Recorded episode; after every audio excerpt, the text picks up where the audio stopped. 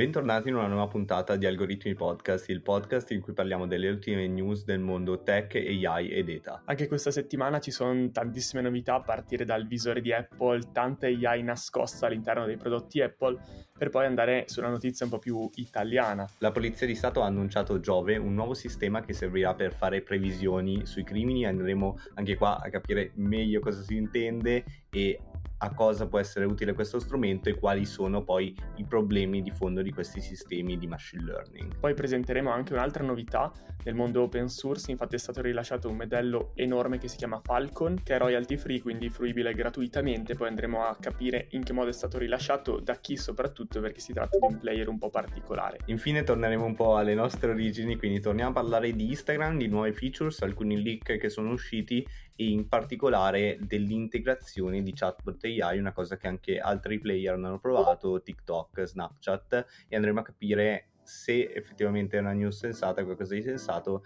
e soprattutto come si integra nell'ecosistema di Instagram. Detto questo, io direi di partire con il jingle e di dare subito inizio alla nuova puntata di Algoritmi. Partiamo dalla novità del momento di cui stanno parlando tutti, cioè questa nuova conferenza di Apple dove è stato rilasciato Apple Vision Pro, che è questo visore che fa un po' concorrenza a quello di Meta sul metaverso. Ovviamente loro non hanno menzionato la parola metaverso in nessuna delle loro presentazioni, delle feature, proprio perché probabilmente, come adesso vedremo, si voglia un po' distaccare da ciò che è l'hype sulla tecnologia e focalizzare poi sulla usabilità del prodotto. Il metaverso è una tra le tante keywords in hype oggi che non sono state menzionate poi. Assolutamente, ma partiamo subito da quello che interessa più a noi, cioè il software, non andremo a parlare poi della parte hardware di materiali, eccetera, eccetera, ma andiamo a vedere come sono stati presentati diversi sistemi operativi da iPadOS 17, iOS 17, poi c'è il sistema operativo per lo smartwatch e anche il nuovo macOS. Tutti questi sistemi vanno un po' a integrarsi in quello che è VisionOS, che è questo sistema operativo nuovo che unisce ciò che c'è di sottostante in tutti gli altri per dare un'esperienza unita tra tutti questi strumenti che poi per molte persone fanno parte della quotidianità. Una cosa interessante è vedere come loro hanno deciso di rilasciare Apple Vision mesi prima rispetto alla commercializzazione. Questo soprattutto per dare possibilità ai developer e alle persone che lavorano nel campo delle infrastrutture informatiche di adattare le app e fare in modo che al day one e al lancio effettivo sul mercato ci siano già delle app funzionanti che le persone possano effettivamente aver già sviluppato in anticipo degli applicativi per questo nuovo tipo di sistemi. Poi bisognerà vedere se effettivamente le aziende decideranno di investire nello sviluppo, diciamo su una scommessa, perché non si sa poi quanto venderà questo visore, soprattutto anche per il prezzo elevato. Il prezzo perché si l'ho forse perso 3.499 dollari, qualcosa che anche all'evento c'è un, un, video molto molto bello in cui quando viene annunciato il pricing del visore c'è la platea che è fortemente in disaccordo, si mette a ridere, però questa è proprio una delle strategie di Apple. Come funziona, pricing molto alto, cercano una piccola fascia di early adopter dei loro prodotti, quindi gli appassionati, quelli che non sono price sensitive, quindi non li cambia niente 3.500, 1.500, 2.000, ma vogliono provare lo strumento. E poi si passa tanto di passaparola quindi persone che raccontano, hanno puntato anche tanto su influencer, creator, anche italiani eh, che sono andati proprio a questi eventi e questo è un po' il modo superandi del marketing di Apple. Anche perché in realtà loro sanno benissimo che a livello di supply chain tutti questi processori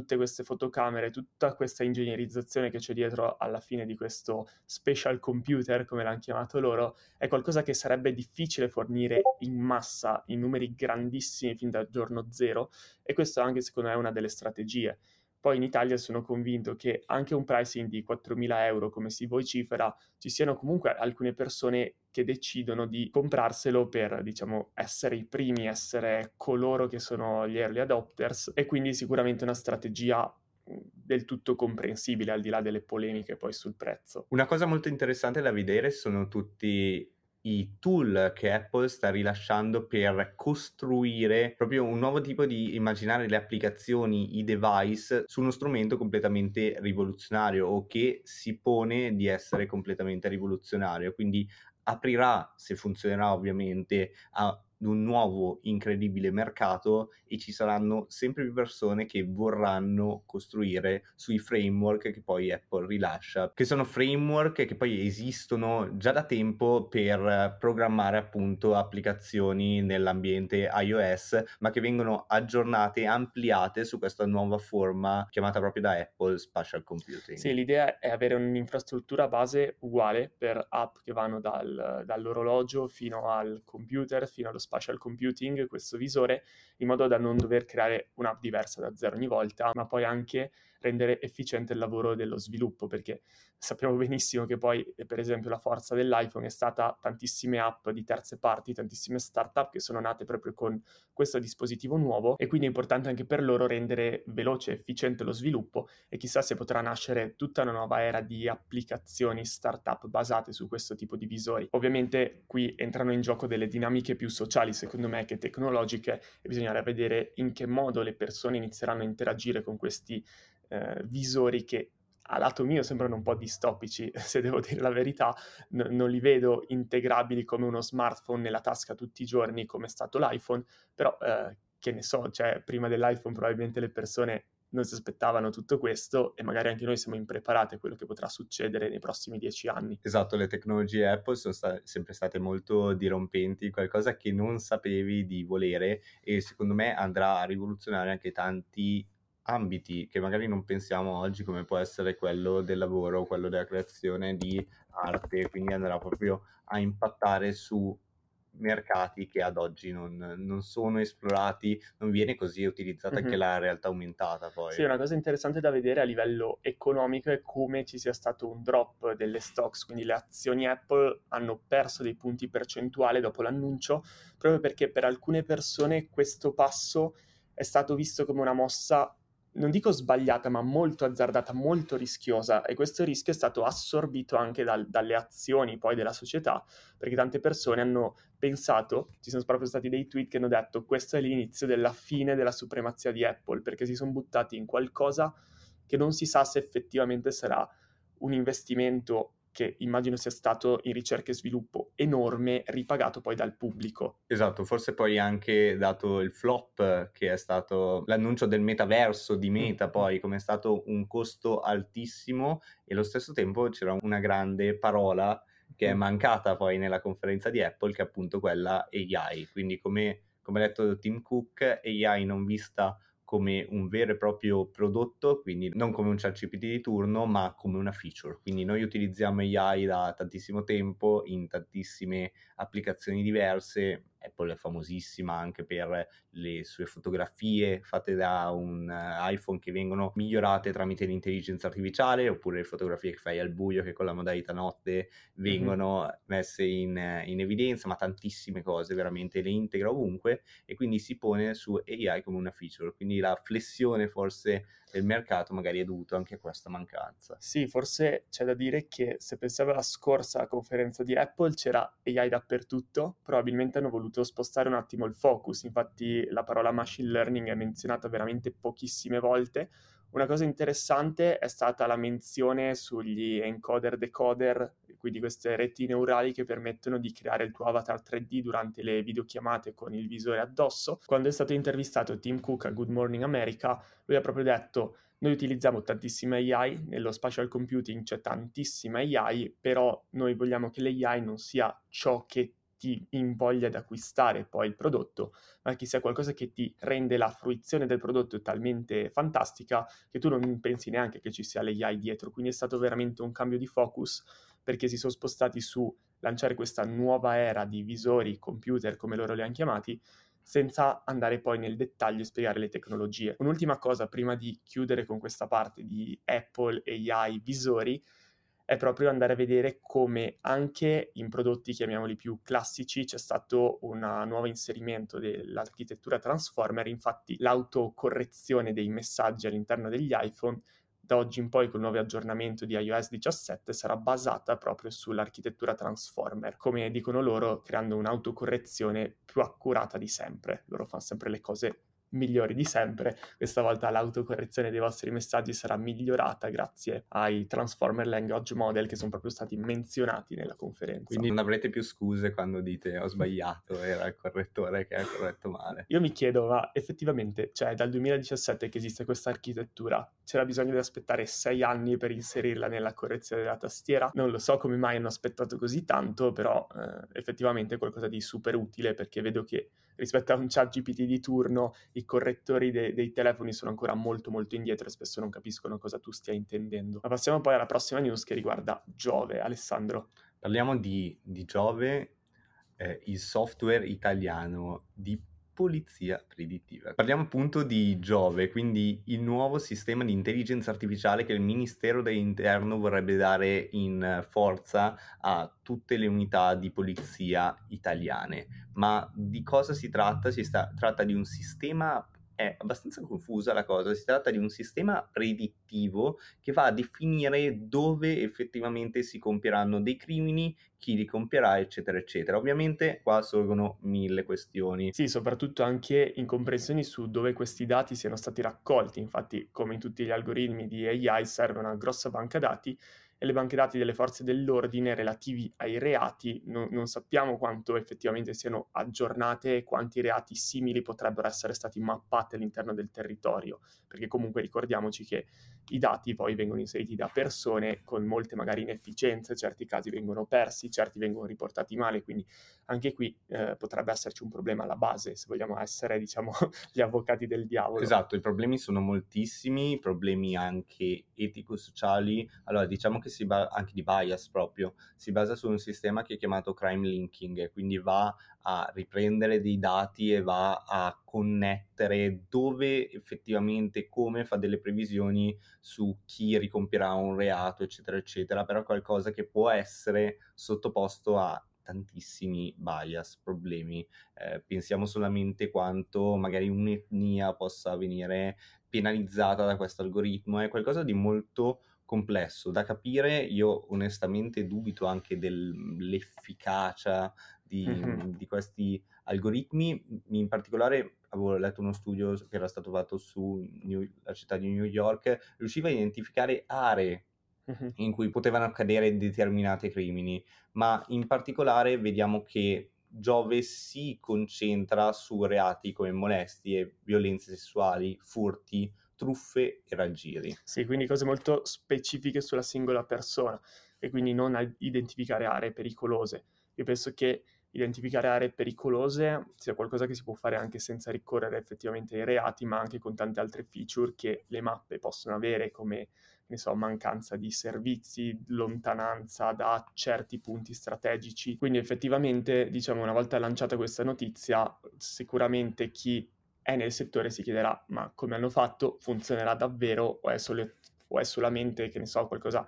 che è una mappatura delle aree pericolose che magari poteva essere fatta anche senza menzionare, senza tirar fuori dal cilindro il termine intelligenza artificiale. Infatti la, la proposta, l'idea, l'algoritmo è, stava, è stato mandato in revisione al garante della privacy per avere un via libera o anche un parere su quello che effettivamente come verranno trattati questi dati, qual è la gestione del dato. E soprattutto come diciamo i problemi sono su che banche dati vengono allenati questi modelli, che tipologie di bias ci potrebbero essere nei dati e soprattutto quale sarà l'utilizzo e come verrà l'utilizzo, che persone utilizzeranno, lo utilizzeranno con consapevolezza, andranno sicuri in, nelle direzioni che dirà poi l'algoritmo, è un problema molto complesso anche di usabilità di poi persone, come sappiamo, che non sono poi stravvezze alla tecnologia. Eh, sicuramente, come, come, c'è scritto in questo articolo, cioè se le vittime davvero di, dei reati saranno obbligate a rispondere a un set di domande che saranno utilizzate per l'addestramento, ci saranno ancora più bias perché magari le vittime possono dare risposte corrette, risposte sbagliate, risposte basate sulla paura del momento e quindi magari non ricordare effettivamente nel dettaglio certe cose con il quale viene addestrato queste informazioni ormai sono calcificate all'interno del, dei dati che vengono dati in pasto al modello quindi si rischia veramente di avere un problema di input più che di modello stesso però eh, detto questo non ci sono ulteriori dettagli ad oggi quindi staremo aggiornati e vedremo cosa, cosa succederà Adesso passiamo ad un altro modello, un modello che viene da un attore un po' particolare. Sì, infatti arriva proprio dal Technology Innovation Institute di Abu Dhabi che ha rilasciato Falcon, questo modello con 40 billion parametri per darvi un'idea, praticamente circa il 75% di ChatGPT 3.5. Quindi un modello veramente grosso. Sì, esatto, a livello proprio di performance va a battere tutti quelli che sono i competitor di Meta, cioè Lama, il loro modello open source, anche quello Stable LM di Stability AI. Diciamo tutti i modelli non commerciali che sono usciti fino ad oggi. Sì, esatto, ma ci si chiede come mai questo modello enorme, super efficiente probabilmente e soprattutto addestrato su mille miliardi di token è stato rilasciato in modo gratuito. Questo ce lo spiega proprio il direttore dell'unità AI proprio di questo Technology Innovation Institute che ha dichiarato proprio che la rinuncia alle royalties del Falcon promuove i progressi tecnologici inclusivi per una società coesa loro vogliono impegnarsi a usare la tecnologia per unificare l'umanità e rendere il nostro mondo, tra virgolette, a prova di futuro. Diciamo che secondo me è anche l'unica poi distinzione effettiva che possa avere da un modello più performante come ChatGPT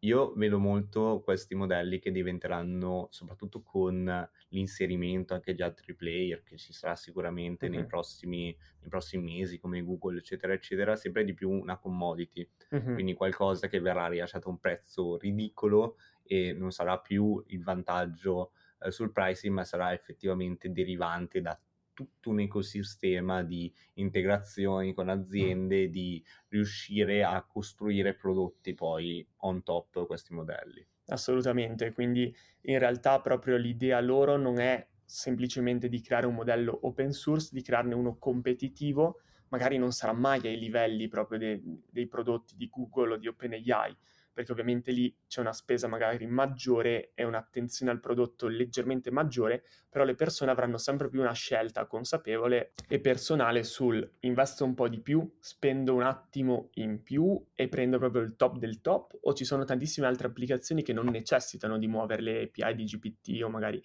eh, collegarsi all'ultima versione del modello perché magari un modello sempre buono ma leggermente inferiore ai termini di performance, riesce magari a risolvere il mio compito lo stesso, quindi come dire, uso la cosa ultra premium pagandola di più oppure mi accontento di qualcosa di open source che però fa il suo. Sì, ad oggi diciamo che questa differenza non c'è molto perché le cose open source vengono utilizzate principalmente per la ricerca perché non hanno le stesse performance poi dei modelli commerciali. Sì, per andare un po' più nel dettaglio sul training di questo modello, come abbiamo detto è stato usato 1 trillion tokens, è stato trainato su 384 GPU su server AWS per, nel corso di due mesi, quindi due mesi di allenamento, chissà quanto hanno speso Possiamo, di server. Esatto, possiamo dire che hanno speso veramente tanti soldi. E la collection dei dati è arrivata proprio da um, dati pubblici, quindi dati che sono stati raccolti all'interno del web. Un ente di questo tipo sicuramente ha dei soldi da spendere in innovazione, ricerca e sviluppo, crea qualcosa che poi viene rilasciato a tutti.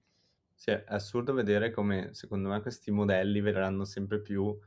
mm-hmm. anche da enti governativi, soprattutto pensiamo a questi, questi, stati che hanno una miriade di soldi anche per il training di questi, di questi modelli. Sì, magari il loro interesse, come c'è scritto proprio su, sulla landing page del, del, proprio del sito del modello, c'è proprio una call for startups, quindi cercano all'interno della community di ricercatori, degli imprenditori, che costruiscano on top, proprio magari per rilanciare anche a livello tecnologico un paese come gli Emirati Arabi che sicuramente ha le risorse, ha la tecnologia, però non è sulla mappa se vogliamo diciamo compararlo, che ne so, a USA o Cina. E quindi è super interessante come magari possa essere un investimento assurdo sul futuro del paese rilasciare un modello del genere e attrarre persone che vogliono fare gli imprenditori dando uno strumento del genere su cui costruire. Passiamo all'ultima notizia, Instagram sta lavorando a un nuovo AI chatbot e questa volta non poteva, non poteva mancare, c'è stato nulla di ufficiale ovviamente, c'è stato un leak. Tramite un tweet, infatti in questo tweet viene presentato appunto questa funzionalità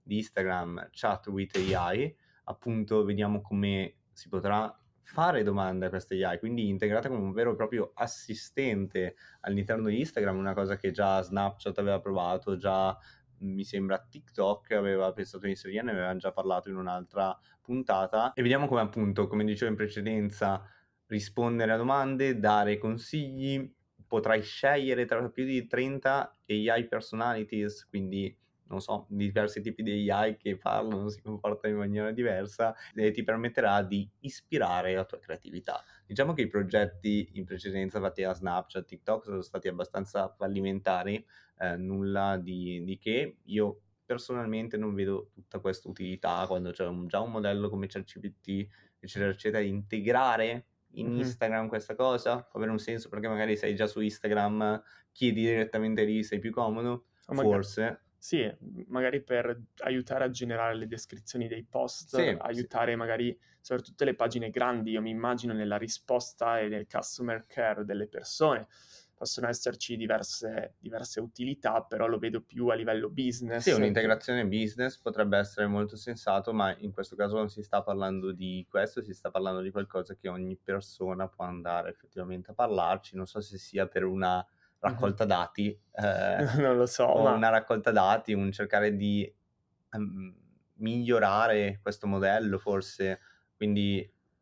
attraverso l'interazione riuscire a costruire un modello più performante, onestamente non lo so. Ma in eh, realtà non si sa neanche se uscirà effettivamente perché alla fine questo, questo screen è stato condiviso da una persona che si definisce anche un leaker, quindi che va a cercare queste funzionalità in sviluppo e poi le racconta in giro, ma potrebbe essere benissimo un progetto che non vedrà